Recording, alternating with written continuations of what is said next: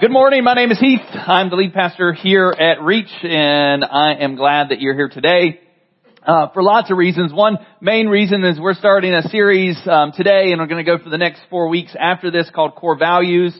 Uh, so if you're brand new to Reach, this is excellent because you'll get to hear uh, over the next five weeks what our core values are, and our core values should shape what we do and what we say and who we are. Um, so you'll get to experience all of those. Um, starting today. And so today I'm going to start with what is our primary first core value, which is the presence of God. We acknowledge as a church that there is no life change, there is no community transformation, there is no purpose in church without the presence of God. If the presence of God isn't there, then all we are doing is teaching facts, but we're not changing lives because God is the author of life change, so He has to be active in that. And so what I want to do today is spend a lot of time going through probably more verses than I normally do in Exodus. And you may think, presence of God, Exodus. We'll get there. Trust me. But I want to spend a lot of time with this idea, this reality, that you as a child of God get to determine whether you want to live at a distance from the presence of God or if you want to live face to face with the presence of God. It is after the interaction, after the transfer of title of you to the Father. Our access to the, the presence of God is ours.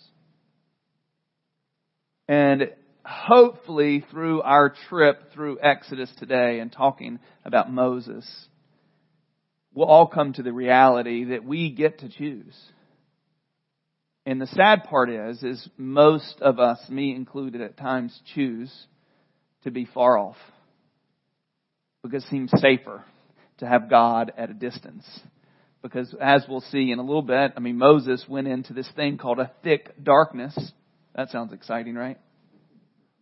Anybody, you know, like, I'm, man, I'm planning for some thick darkness this morning. Like, run around your house in thick darkness and see what happens. So let's pray. Dear Father, um, it would be idiotic for me to begin preaching your word without welcoming you here, about without acknowledging your presence here. Lord, we understand where two or three are gathered. You're here in this room, that we are the temple of the Holy Spirit and, and you're here with us. Lord, we want to acknowledge that and we want you to speak to us this morning. I pray that you would unsettle us where we're comfortable with having you at a distance that you would draw us into the reality that there is so much more for us to experience in you, trusting you, living with you face to face. And Lord, we acknowledge today that without Jesus, there would be no face to face. There would not be an option for us to, to draw near to you, to experience your presence. But your Son and His sacrifice has given us the ability to walk in to your presence, into your holy of holies. You have removed the veil and we have access to you. And so today, through your word, I pray that you would draw us, that you would call us in to the things of God in a deeper, more real way. We pray these things in Jesus' name. Amen. So it would benefit us. Uh, one thing you'll hear next week. Next week, our core value is uh, the Bible.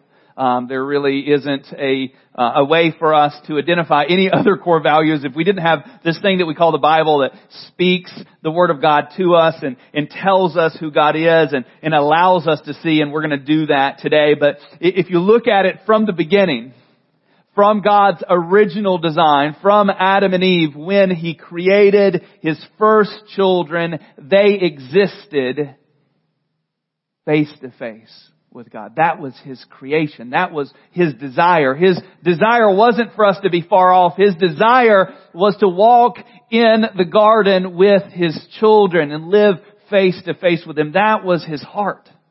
And if we don't see that from the beginning, we'll feel because we have spent generations apart from the presence of God. Generations apart from the reality of what happened in the Garden of Eden and literally that relationship where there was no sin, there was no shame, there was no fear of God at all. There was just a face-to-face relationship.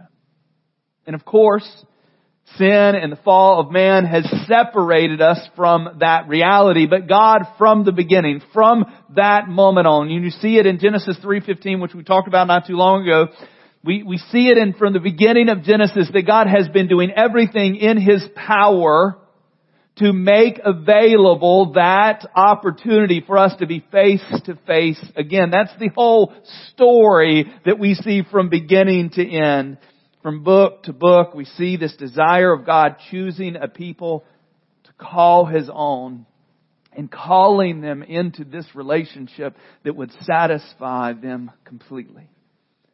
And so what I'm going to do, if you've got your Bibles, we're going to um, only be in Exodus. I'm going to have a few other verses outside of. We're going to start in Exodus 19, um, verse 1, and we're going to be in Exodus 19, 20, 24, and I think 33. And like I said, there's going to be lots of scripture that's going to go click after click after click, and there is a point to that. So trust me with that.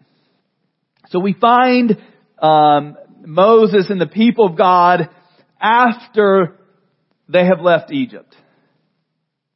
And this is the beginning of the journey of, of God calling back His people, the beginning of the journey that He set in motion, that He said that He would rescue His people even when they went with Joseph into Egypt, even when they became slave. God set this parameter. I'm going to call my people to me again. And this is what happened. And He has shown His people the power. There's no doubt. Like, I think sometimes we in our culture can doubt the power and authority of God. No one that this this was written to doubted the power and authority of the living God because they saw it with their own eyes. It doesn't make them perfect. We see their stupidity in just a second. We'll talk about it briefly. So here we go in verse 19. It says, on the third new moon, after the people of Israel had gone out of the land of Egypt, on that day they came into the wilderness of Sinai, and they set out from, here, here's a, I had to listen to this this morning. Rephidim, and if I mispronounce it, it's no big deal. It's a place. And they came to the wilderness of Sinai and they camped in the wilderness. So there's hundreds of thousands of people that are camping and there are, you know, they're out of what they've known for 400 years in the wilderness. It says, there Israel encamped before the mountain while go, Moses went up to God. The Lord called him out of the mountain saying, Thus you shall say to the house of Jacob and tell the people of Israel, you yourself have seen what I did to the Egyptians and how I bore you on eagle's wings and brought you to myself. Now therefore, if you indeed will obey my voice and keep my commands, you shall be my treasure. Sorry, my treasured possession among all peoples. And for all, for all the earth is mine. In verse 6 it says, And you shall be to me a kingdom of priests, a holy nation. These are the words that you shall speak to the people of Israel. This is what God is saying to His people. You are my people. You are going to be a kingdom of priests. And this is unknown because they're, they, they don't have this, uh, the priest is like a, a group of them, not a kingdom of priests. What he's saying is, he said, I'm going to call my people, I'm going to set them in place that they're going to be a kingdom of priests. Actually in 1 Peter 2 9, which I think is going to be on your screen, it says, but you are a chosen, chosen race, talking about the New Testament believers. A royal priesthood this isn't the select few. This isn't those that stand up front with a microphone. This is the children of God. a holy nation, a people for my own possession. Does that sound familiar? The story doesn't change. God does not change what His intention is. It says that you may proclaim the excellencies of Him who called you out of darkness into the marvelous light from beginning to end. God is speaking to a people to be His own. In verse 7 it says, So Moses came and called the elders of the people and set before them all these words. He tells them what he just heard from the Lord.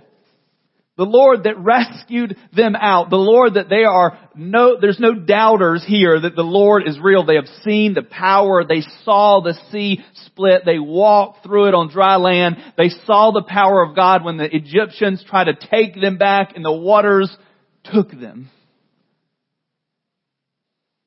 And he tells them what God has commanded him. And it says, all the people answered together and said, all that the Lord has spoken, we will do. They're committed. They have said, all that the Lord has spoken, we will do. Well, we know that they don't do. we, we know more of the story that that doesn't work out, but in that moment they're like, yes, we are following. They said they were all out for God, completely sold out. So Moses, of course, takes that answer back to God. Not that he needed Moses to bring him the answer, but he goes and tells him the answer. In verse 9 it says, And the Lord said to Moses, Behold, I am coming to you in a thick cloud, that the people may hear when I speak to you. So they're going to have a conversation face to face, Moses on the mountain where the people are going to see the cloud descend and they're going to hear the conversation. Like I, I'm just telling you, like I'd like a little powwow up here where like a cloud came over me. I'm not Moses, okay? But like, could you imagine a cloud just like descending? We, I start having a conversation and you hear another voice and you don't think I'm crazy and you don't think I'm making it up, but like literally the presence of God came down and they see this. Behold, I am coming to you in a thick cloud, that the people may hear when I speak to you, and may also believe you forever. When Moses told the words to the, the words of the people to the Lord, the Lord said to Moses, go to the people and consecrate them today and tomorrow. Set them apart, telling them, get ready. And let them wash their garments and be ready for the third day. He's preparing them for this. For on the third day, the Lord will come down on the Mount Sinai in the sight of the people, and you will set limits for the people around saying, take care not to go up into the mountain or touch the edge of it. Whoever touches the mountain shall be put to death there was an expectation, which we'll see a little bit longer, that there would be a challenge to that barrier, that people would not be able to control themselves, that they would charge into the presence of God because they wanted it. He had to set limitations. He says, no hand will touch them. We're not even going to touch them. Listen to this. It says, but he shall be stoned or shot. Like, we're not going to lay a hand on him, like, but you're going to die if you touch the mountain. Whether beast or man, like it didn't matter. If you let your dog go and your dog goes to the mountain, the dog is going to die. no. Thinking of Lucky, like Lucky, don't.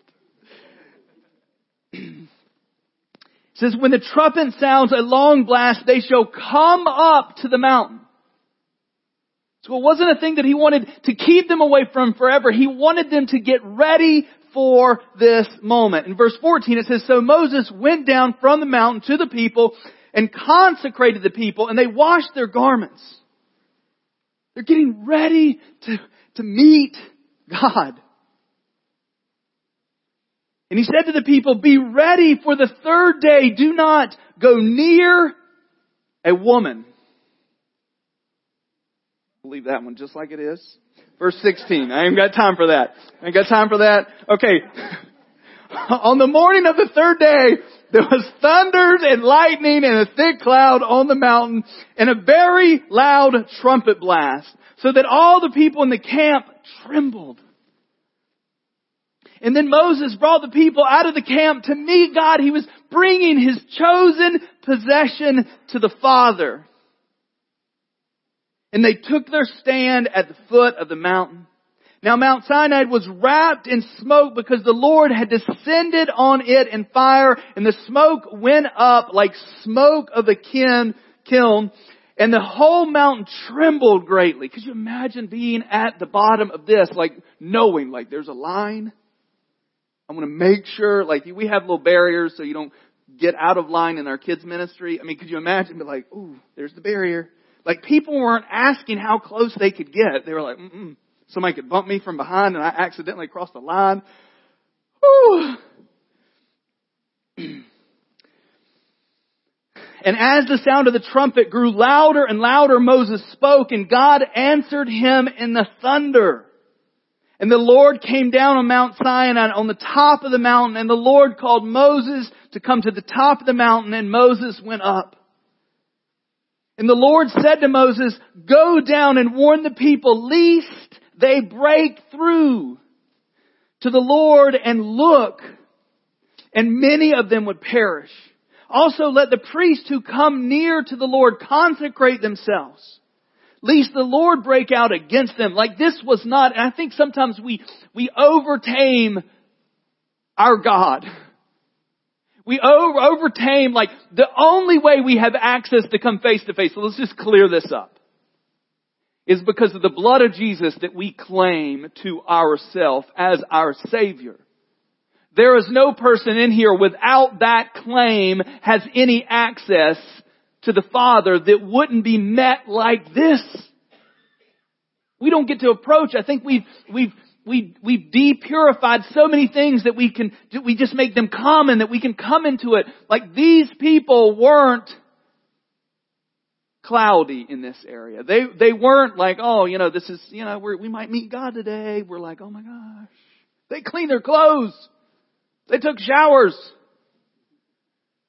Like, I don't know if God doesn't like like bo. Like we got to get ready. Like, I, and I, you know, I just I imagine I was a youth pastor for ten years, and I jokingly, you know, told kids all the time, you know, like guys and girls, you got to separate. And one year, I did not plan this. I promise. We took a ski trip, and I get on the bus and it's like literally guys and girls. I didn't force it that way, but I had been, I've been like imprinting on them so much that they just naturally separated themselves. Like it's like that, you know, stay away from women. Like, where you sit over there, girl? Like, we're not holding hands in front of the presence of the Lord. Like, don't touch me. Hmm.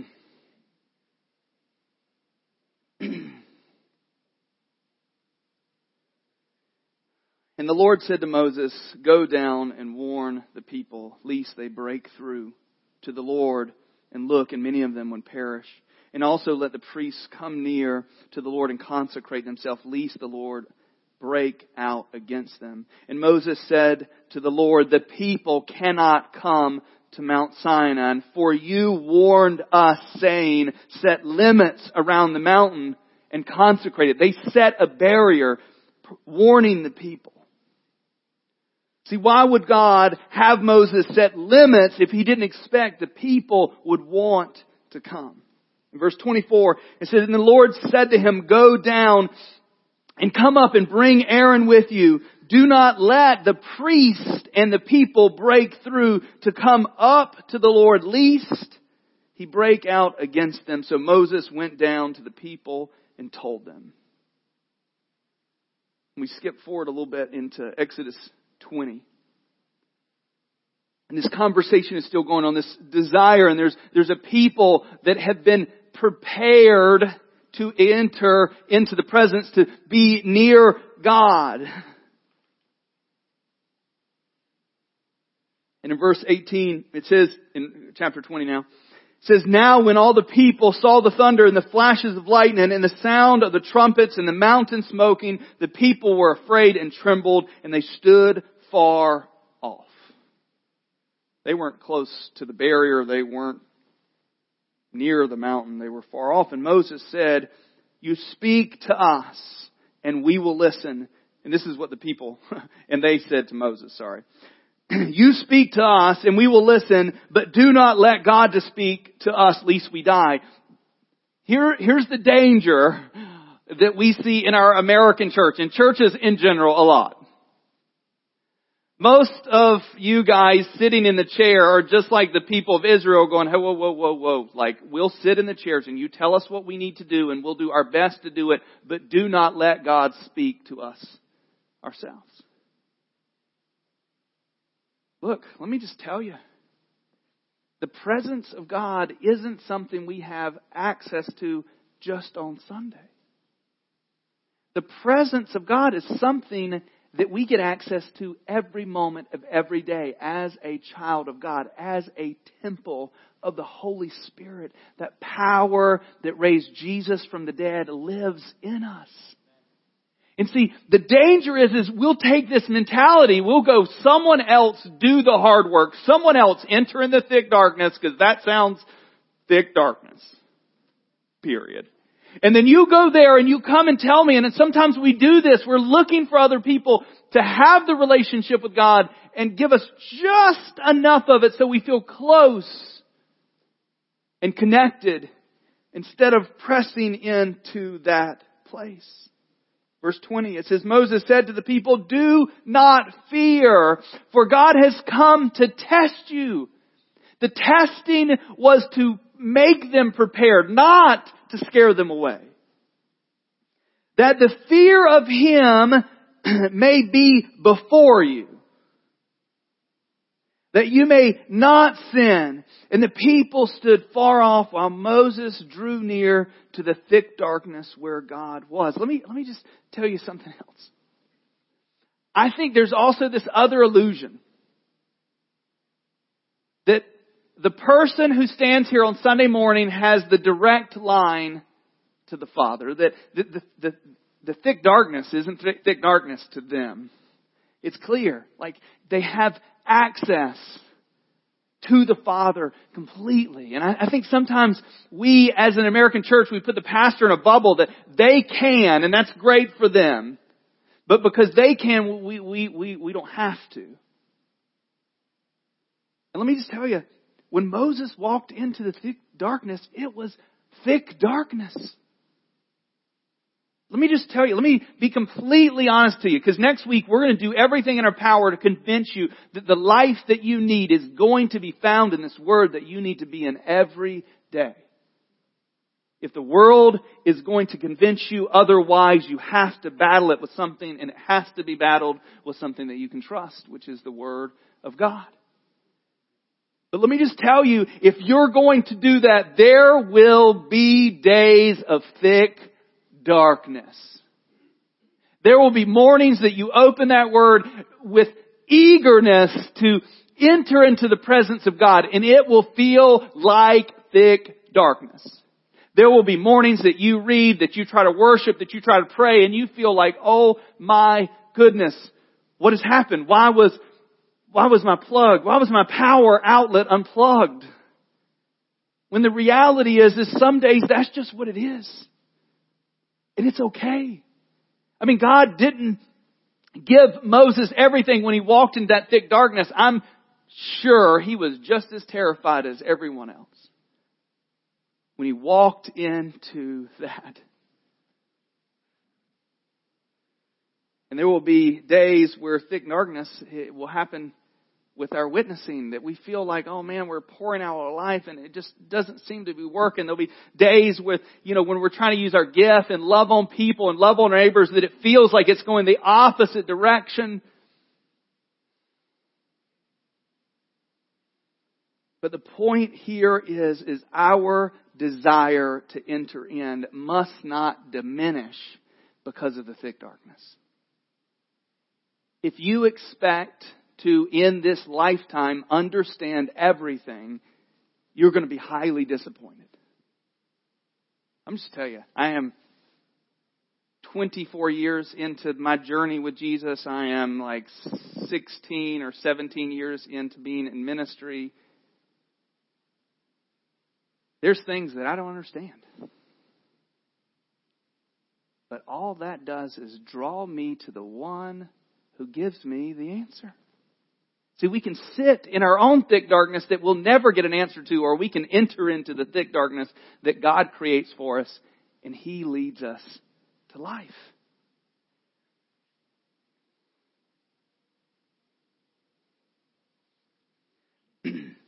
now, Exodus 24, starting in verse 1.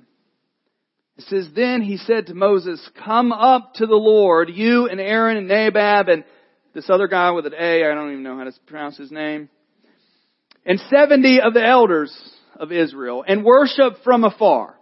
And Moses alone came near to the Lord, but the others shall not come near.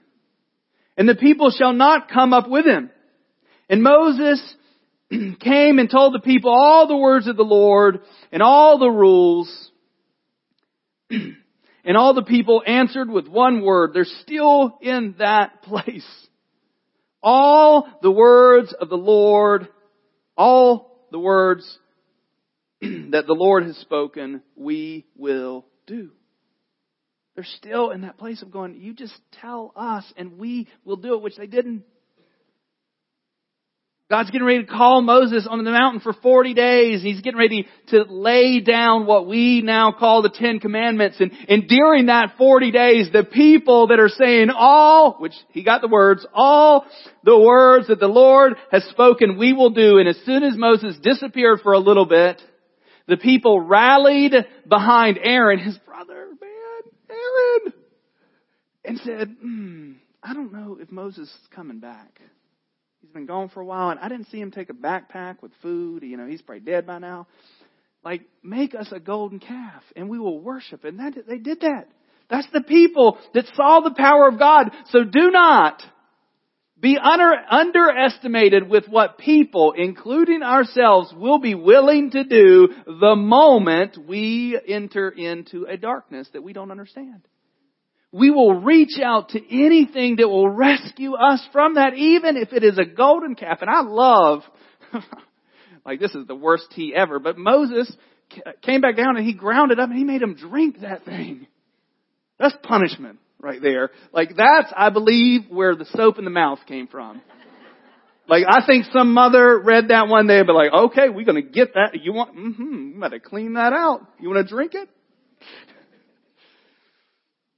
In verse um, 12 and still in 24 it says, And the Lord said to Moses, Come up to the mountain and wait there, and I will give you the tablets of stone with the law and the commandments, which I've written for their instruction for his people. And the reason why he gave them the law and the commandments were so that they could have relationship with God. It wasn't to give them these laws and commandments so that they would like not have connection. The purpose was for them because it's always been said, if you obey, I'm here. The truth was, he knew, which we find out in the New Testament later, that the law was never, God knew this, the law, the law was never capable to do in us what needed to be done.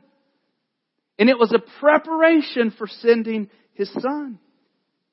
In um, verse 13 it says, So Moses rose with his assistant Joshua and Moses went up into the mountain of God and he said to the elders, wait here for us until we return to you.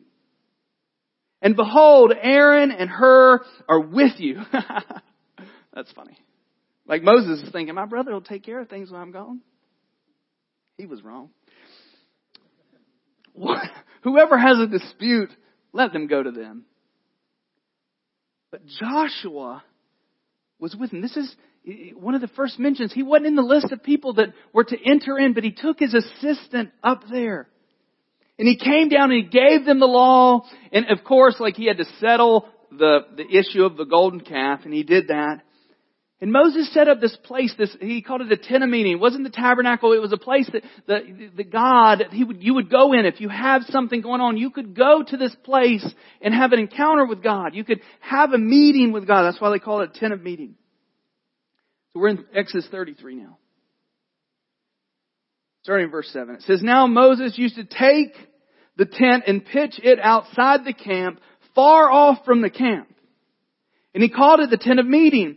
and everyone who sought the Lord would go out to the tent of meeting, which was outside of the camp. And whenever Moses went out to the tent, all the people would rise up and each would stand at his tent door and watch Moses until he had gone into the tent. And when Moses entered the tent, a pillar of cloud would descend and stand at the entrance of the tent, and the Lord would speak with Moses.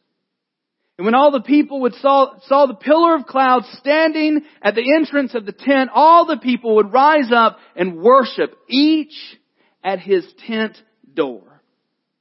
And thus the Lord used to speak to Moses face to face as a man speaks to a friend then Moses turned again and went into the camp. Moses came and had a face-to-face encounter with the presence of God and he went back to camp and his assistant Joshua, the son of Nun, a young man, would not depart from the tent. You want to hear something amazing about this young man? This young man was the one when Moses was unable to bring his people into the promised land. He and Caleb were the only two of his generation that made it for the 40 years to enter into. And when he was in his 80s, he led the people of Israel into the promised land. Joshua. You want to know how he did that? You want to know how you're going to make it to the end? You want to know how that you're going to be successful in life? And I'm not talking about what your paycheck look like or what your career is going to look like, but I, you want to know how you're going to make it successfully to the end of your marriage? You want to know how you're going to make it successfully to the end of raising your children? I need a thick cloud. Maybe my children will listen to me, like God came down and started speaking to me, and they'll be like, oh my gosh. But you know how you're going to make it to the end of that is you're going to be more hungry for the presence of God. Because here's what I said at the beginning. You are the decision maker on how close you will get to the presence, to the face to face, because God has opened the door for us. He has rend the veil. We have access to the Holy of Holies, and the only thing that keeps us, His children, from the presence is your willingness to consecrate yourself. You're like, man, I got to go wash my clothes when I get home. He's talking about here. He's talking about how thoroughly will you disconnect from the things that are sucking life from you to connect to the one thing that God wants you to have access to. The reason why Joe, uh, Joshua was who he was is because he was more hungry. Look, they warned. I'm sure when Moses took him up onto the mountain, when he crossed that threshold, that, that limits, he was like, whether I live or die, I'm going. Like, I don't think he just like, oh, let's, you know, let's go over to the presence. Like, I can imagine walking up to that line, whatever that line was, and, and him going, if it kills me, I'm going in. And I just want to tell you, look, our, our church, there's nothing that happens without God. No one in this church will ever say yes to Jesus because of a sermon that I preach, because of a song that we sing, because of a kids ministry curriculum that we teach. If someone says yes to Jesus in this building, it will only be because God called them. Period. Think of that. If you're a child of God right now, how is your face to face? Like, how is it going? Like, how are you feeling about that connection to the Father? And if it's not where you want it to be, I challenge you, what are you willing to cast off? Hebrews talk about us you know, uh, getting rid of the sin that so easily entangles. I think that's Hebrews. That we would willingly go. What in your life is clouding your presence, your face to face?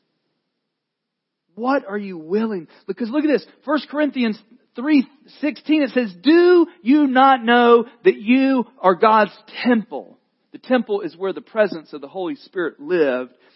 And that God's Spirit lives in you. You. If you are a child of God, you. The presence of the living God is in you. So when you leave here, wherever you go, if you go to McDonald's for lunch, or Jersey Mike's or San Felipe or wherever you go, the presence of the living God is walking in there. When you think, how am I going to make this marriage better? You don't walk into the house going, well, I'm just going to try harder. You walk into the house saying, the presence of the living God is in me. And that presence will change me, which will radically transform my marriage. It will radically transform the life of everyone that interacts with me because I'm going to be completely His. James 4, 8, it says, draw near to God and he will draw near to you. Cleanse your hands, you sinner, and purify your hearts, you double-minded. What are you willing to do? To have that because there is no joy, there is no peace that you will ever have. There is nothing that's ever going to satisfy you. And if you've lived long enough, you know. Because you've tried it. It's just like if you read Ecclesiastes in the one year Bible, it's like, I mean, that joker he did everything. And I think if it, we got the filtered version of everything that he did, uh, because some of us just like, ah, I tried that, tried that. And all of it was for nothing. And here we have access to the living God that wants to give us life. And you know why he wants to give you life? Because he wants to make you a kingdom of priests that proclaim his excellencies those who are going to enter into his kingdom.